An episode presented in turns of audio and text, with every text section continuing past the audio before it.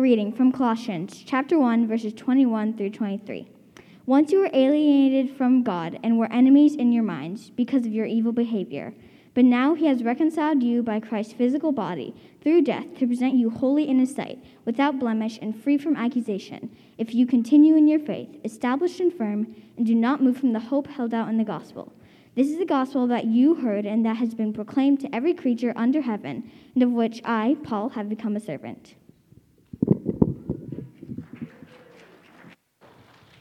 Amen. Thank you, Mary. Good morning, guys. How are we doing? Was that Riley? Good job, buddy. Thank you. Uh, yeah. Hi. It's good to see you guys this morning.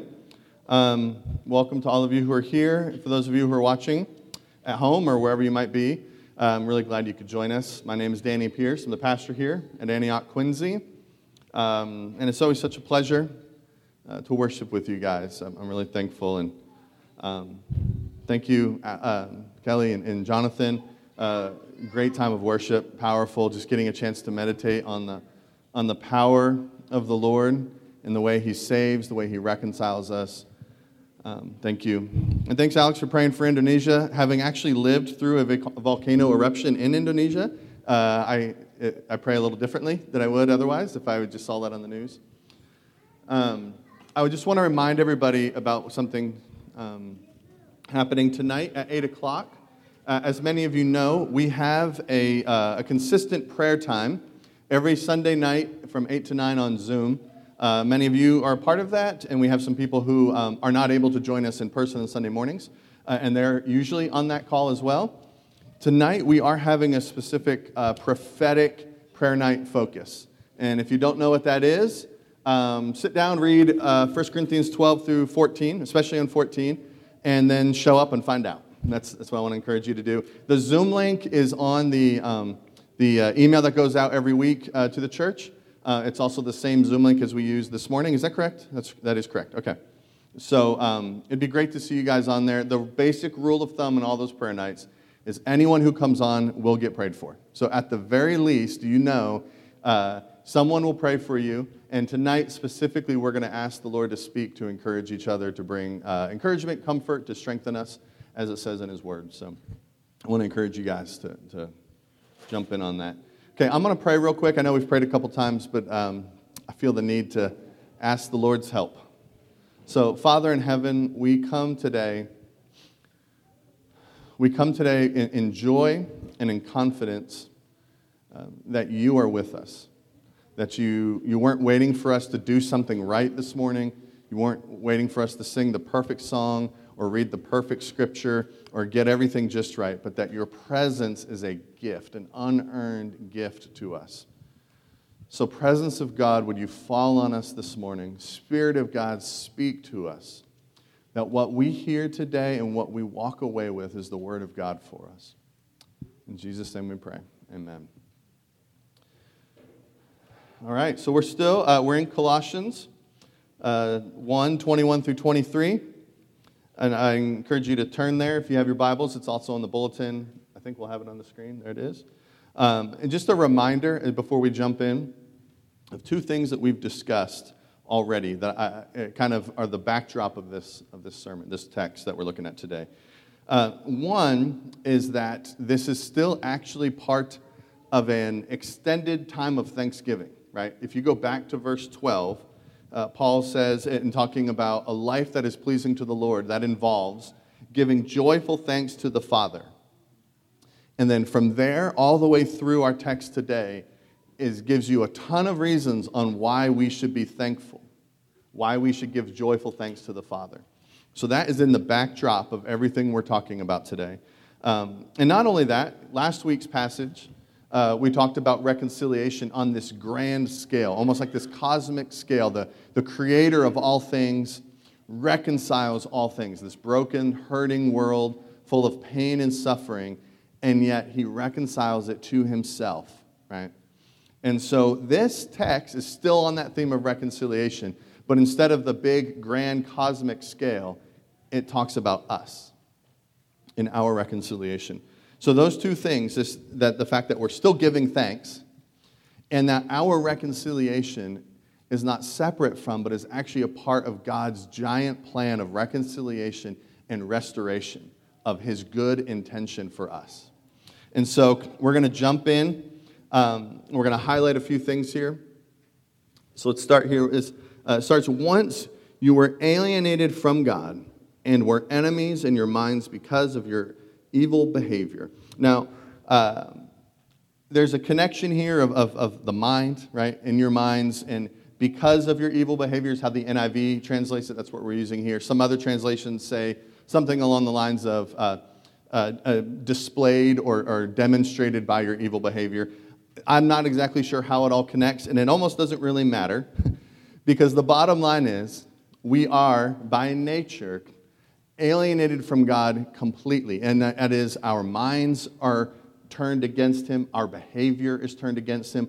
Which one comes first? Is it our brain? Is it our mind? Is it our, is our actions? I don't know. It's a loop, and it's all uh, puts us in this alienation, this separation from God. Now, and I will say, I don't think, generally speaking, that people see themselves in this way. We, we, human beings, by and large, don't. Just if you were to ask the average person on the street, they would not say, "Oh yes, I am an enemy of God by nature." Right? Um, part of that is, I would say, is, is perhaps arrogance. Like, I'm not that bad, right? We can't be that bad. Or part of it is, um, you know, only the worst of the worst are enemies of God. Right? And you can rattle off, if you just ask the average person, you'll get the standard, oh, you know, Hitler's and Stalin's and so on. Um, and we don't think of ourselves as, as it says in another text in Ephesians 2, uh, by nature we are deserving of wrath, right? Or the text that Kelly read at the very beginning out of Romans 5, that we were, we were enemies of God. So this, this state of alienation, this distance from God, this status of enemy, right? Enemy of God because of our sin. Whether it's in our thoughts, whether it's in our actions, but it, the sin separates us from Him. And I know we all know this stuff, but it's good to hear this again. Uh, and, and, thankfully, though, this doesn't have to be a permanent state, correct? Right? In, in fact, God Himself provides this way. So, this is actually one of my favorite formulations in Scripture. It occurs a few times, either explicitly or sometimes implicitly. Once, but now. Once you were alienated from God. Once you were enemies of God, but now. I really believe that these are some of the most powerful words in all of Scripture. Once you were like this, but now he has reconciled you by Christ's physical body through death to present you holy in his sight without blemish and free from accusation. Right? But now he has reconciled you. Right? He has made, he's made peace um, through the blood that, of Jesus' blood that was shed on the cross between us and God. Right? And, and I think this is um, uh, an interesting point that can get overlooked. Right? Jesus' blood, his death, does not just quote unquote save us. Right? And, and what I mean by that is it doesn't just get us over the line. I'll, I'll explain this more in a second but it actually goes beyond that, is that it is to present us holy and blameless, right? It, it fits this with this theme that we've already seen from, uh, I think, back in the first week of this series, right? This theme that we've already seen that the gospel, the work of Christ on our behalf, is intended to bear fruit, okay? So, um, I don't want to easily breeze over this because this is, I think, sometimes what happens when we think of uh, at least I grew up like this. Maybe you grew up in a church like this as well, um, where we talk about things like salvation. And what we mean by that is there's this line saved and unsaved. Okay? Um, and when you, at least in my church, it was when you pray the prayer, anybody else grow you know, you walk down the aisle and you pray the prayer, you have now crossed over this line from unsaved to saved. You guys, anybody familiar with this, right? Now, I want to be clear there is truth to this. This is not, I'm not saying that's heretical, but I do think it's incomplete, or it can be. Um, that is, the, the point of being redeemed, the point of being reconciled to Christ is yes, to put us in a right relationship with the Father, to get us over the line from outside into inside. But it's not just that, right? This reconciliation done in Christ transforms us. So if you think about it this way, it doesn't just get us over the line, but it moves us towards the center, right? That is Jesus, and it makes us more like Him.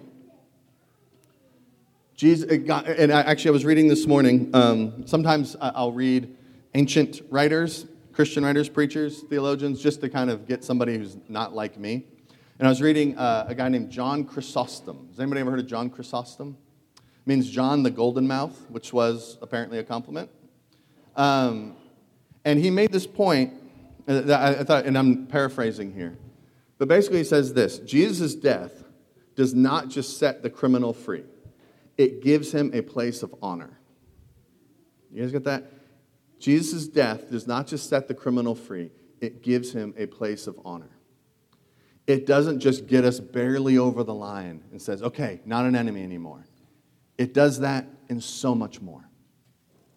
It transforms us, it changes us, it makes us, as it says here, holy in his sight, without blemish free from accusation.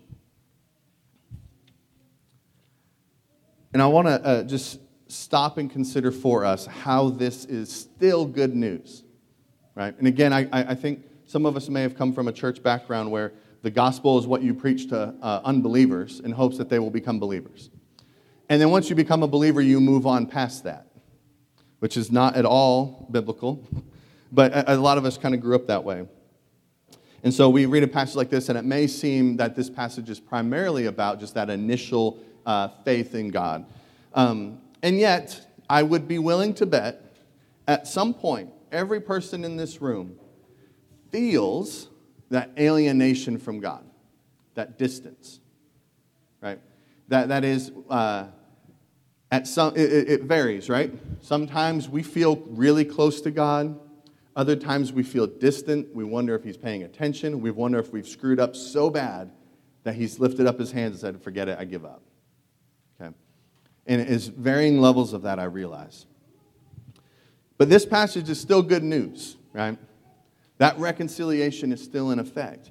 That is, this passage and others like it, so many of them, the one we read in Romans 5, uh, reminds us God Himself initiated this reconciliation. This reconciliation is not just this change of status, right? It transforms us because of Christ's death. We are blemish free, and no one, no one can accuse us. Right? It says uh, we are free from accusation. Whether that's a coworker or a family member who points out something you've done wrong, I thought Christians weren't supposed to get angry. Right? I thought Christians weren't supposed to say those kind of words. Right? Have you guys, I mean, you ever hear these things? Okay. Or on a, on a more uh, spiritual attack level. I mean, you know the word Satan, right? We talk about Satan. You know that word literally means accuser. You guys know this? Right? That, he just his name is his job. he stands and points his finger and accuses you. Accuses me. You're a sinner. You're not worthy. You're an enemy. What you did last week, what you've done since you were a child, all of this shows that you are unworthy. You are distant from God, right? And he points his finger and accuses and accuses and accuses. And this passage reminds us it's brutally honest. Yes, in fact, I was once an enemy of God, and I was once alienated from him. But now, you get that? But now I've been reconciled. We are free from accusation. You can't even successfully accuse yourself, okay? I am my, am my own chief accuser. Some of you in this room are probably like that as well. I will point the finger at myself and accuse myself of all sorts of things, of not living up to the standard I know I'm supposed to live up to, uh, I, can, I can go down the list of all of my failures in life, and I will be the first to do it. And people like me, and some of you in this room, need to know that you are free from your own accusations. You have been transformed. Whether you feel like it or not, this passage tells us it has happened. I said this a few weeks ago, and it's, it's worth repeating. Right? What is the, the, the, the destination God has for us? What's the destiny? What's the goal? What's the result of his, his work? It's that one day we would stand before Him, holy, blameless, pure, mature, transformed into the image of Christ. And He Himself is doing this. He has done it, and He is working His, his, his reconciliation all the way through. Okay, but there's a, a third part to this. Right? We, we can't overlook this, this final verse, and, and actually, in my mind, it might be the most difficult um, to wrestle with, and I'll explain why here in a second. Uh, so we had a once, we had a but now, and now we have an if. An if. If you continue in your faith, established and firm, and do not move from the hope held out in the gospel. Okay, these two things, I think, if you continue in the faith and do not move from the hope held out in the gospel, those are connected. I'm not going to try to um, figure out how they're different. Um, but this if is heavy, okay? I, I, actually find the if slightly terrifying. Um, but I do want to point out, let's, let's get a couple things clear here. Uh, uh, some of you guys might remember this. I've said this when I've preached in the past. Of uh, I, I, play I play games. I said one game last week when I was reading scripture. And I do another one, it's called What the Bible Doesn't Say. You remember this? What the Bible doesn't say. This is what it does not say. Right? Once you were enemies, now you're reconciled if you follow all these certain rules. Right? If you live up to these expectations. If you read through the rest of Colossians and do everything it says to do perfectly. Right? It doesn't say that. It says, if you continue in the faith if you cling to the hope of the gospel, right? That is in the gospel, what God has done in Christ. It is by faith that we receive the benefits of Christ's work. Right? It is the hope. We talked about this back in verse, was it four or five?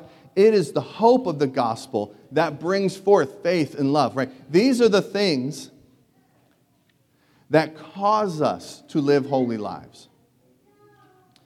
Do you understand the difference? It's not if you do all the right things, it's if you cling, right? If you cling to what Christ has done for you. All the rule following, uh, everything that that's intended to bring into your life, that'll come, but it doesn't start there. It starts with faith and hope, clinging to what Christ has done for us. So the if is scary for me because if usually means that there's an if not, right? And this gets into some really fun theological debates, which we're not going to do today. Um, and I, I, can try to explain uh, some of the different debates and, and, where I stand on this and, and all that. Um, but I actually think that can miss the force. The force of this word if, because I actually think that if is intended to kind of make you shudder a little bit. Right? If we continue in the faith, if we hold on to the hope. Right? But here's the thing God Himself, the Father, He has been the subject of all these great verbs going back to the beginning of this series that we started, right? God Himself supplies the power. God Himself gives us the capability, right? He's the one who sets this goal out of holiness and blamelessness, and He's the one who makes it happen. We're not called to being passive, but we are called to faith and we are called to hope. Everything He requires us to do, I've already said it in this series, but I'll say it again. Everything He asks us to do, He gives us the, the power to do it, and we receive it by faith. That's why this text tells us, right? You were reconciled if you hold on to the faith. Because it's by faith that God gives us this power to do what He's calling us to do and to be who He has called us to be. So let's, um, let's try to pull back and, and look at these verses again in context. I mentioned earlier this is part of an extended Thanksgiving. We're going back to verse 12. Just look at some of the things. And I encourage you later, either today or this week, go back and reread this chapter. and just make note of all the things that God has done for us. What has the Father done, right? And just starting in verse 12, He has qualified us to receive an inheritance among His people. He has uh, rescued us from the kingdom of darkness, He has brought us into the kingdom of light. He, re- he has reconciled all things to Himself in Christ. And in Christ, He has reconciled us to Him. These are all good reasons to give thanks. Right? If you do that once but now paradigm that we've talked about, once, going back to verse 12, we were in the kingdom of darkness. We were part of this broken world with pain and suffering. Once we were alienated from God, once we were enemies of God, but now, now we've been included in his people. We have been adopted into the kingdom of light, into the kingdom of his own son. Right? Once, uh, uh, uh, or now we have redemption, we have forgiveness of sins, we have reconciliation, and He is the one who makes this happen. He initiated it, He brought forgiveness, He accomplishes it in Christ, and He gives us what we need to be faithful and to be fruitful in Him. Our, our reconciliation with God is accomplished entirely through Christ's death, even though we are entirely responsible for our alienation from Him, for our sin. And this reconciliation is a part of this great plan to reconcile all things to Himself and to restore. And so, uh, Kelly and, and, Jonathan can come up. We're, we're going to respond today. Uh, we're going to take communion. Um, before we, we pass out the elements, before we sing, I, I just want to explain. Um, I want to encourage you, as we're about to take this, to think through what we just talked about of the once but now. What was once true of your life, and what is now true by what Christ has done for you. And, and so we're going to celebrate and, and uh, with an attitude of thanksgiving. When we're taking this today, this is a time of thanksgiving. We are remembering what Christ has done for us on the cross, how he has not just changed our status of separate from God, but now uh, close, but he is transforming us.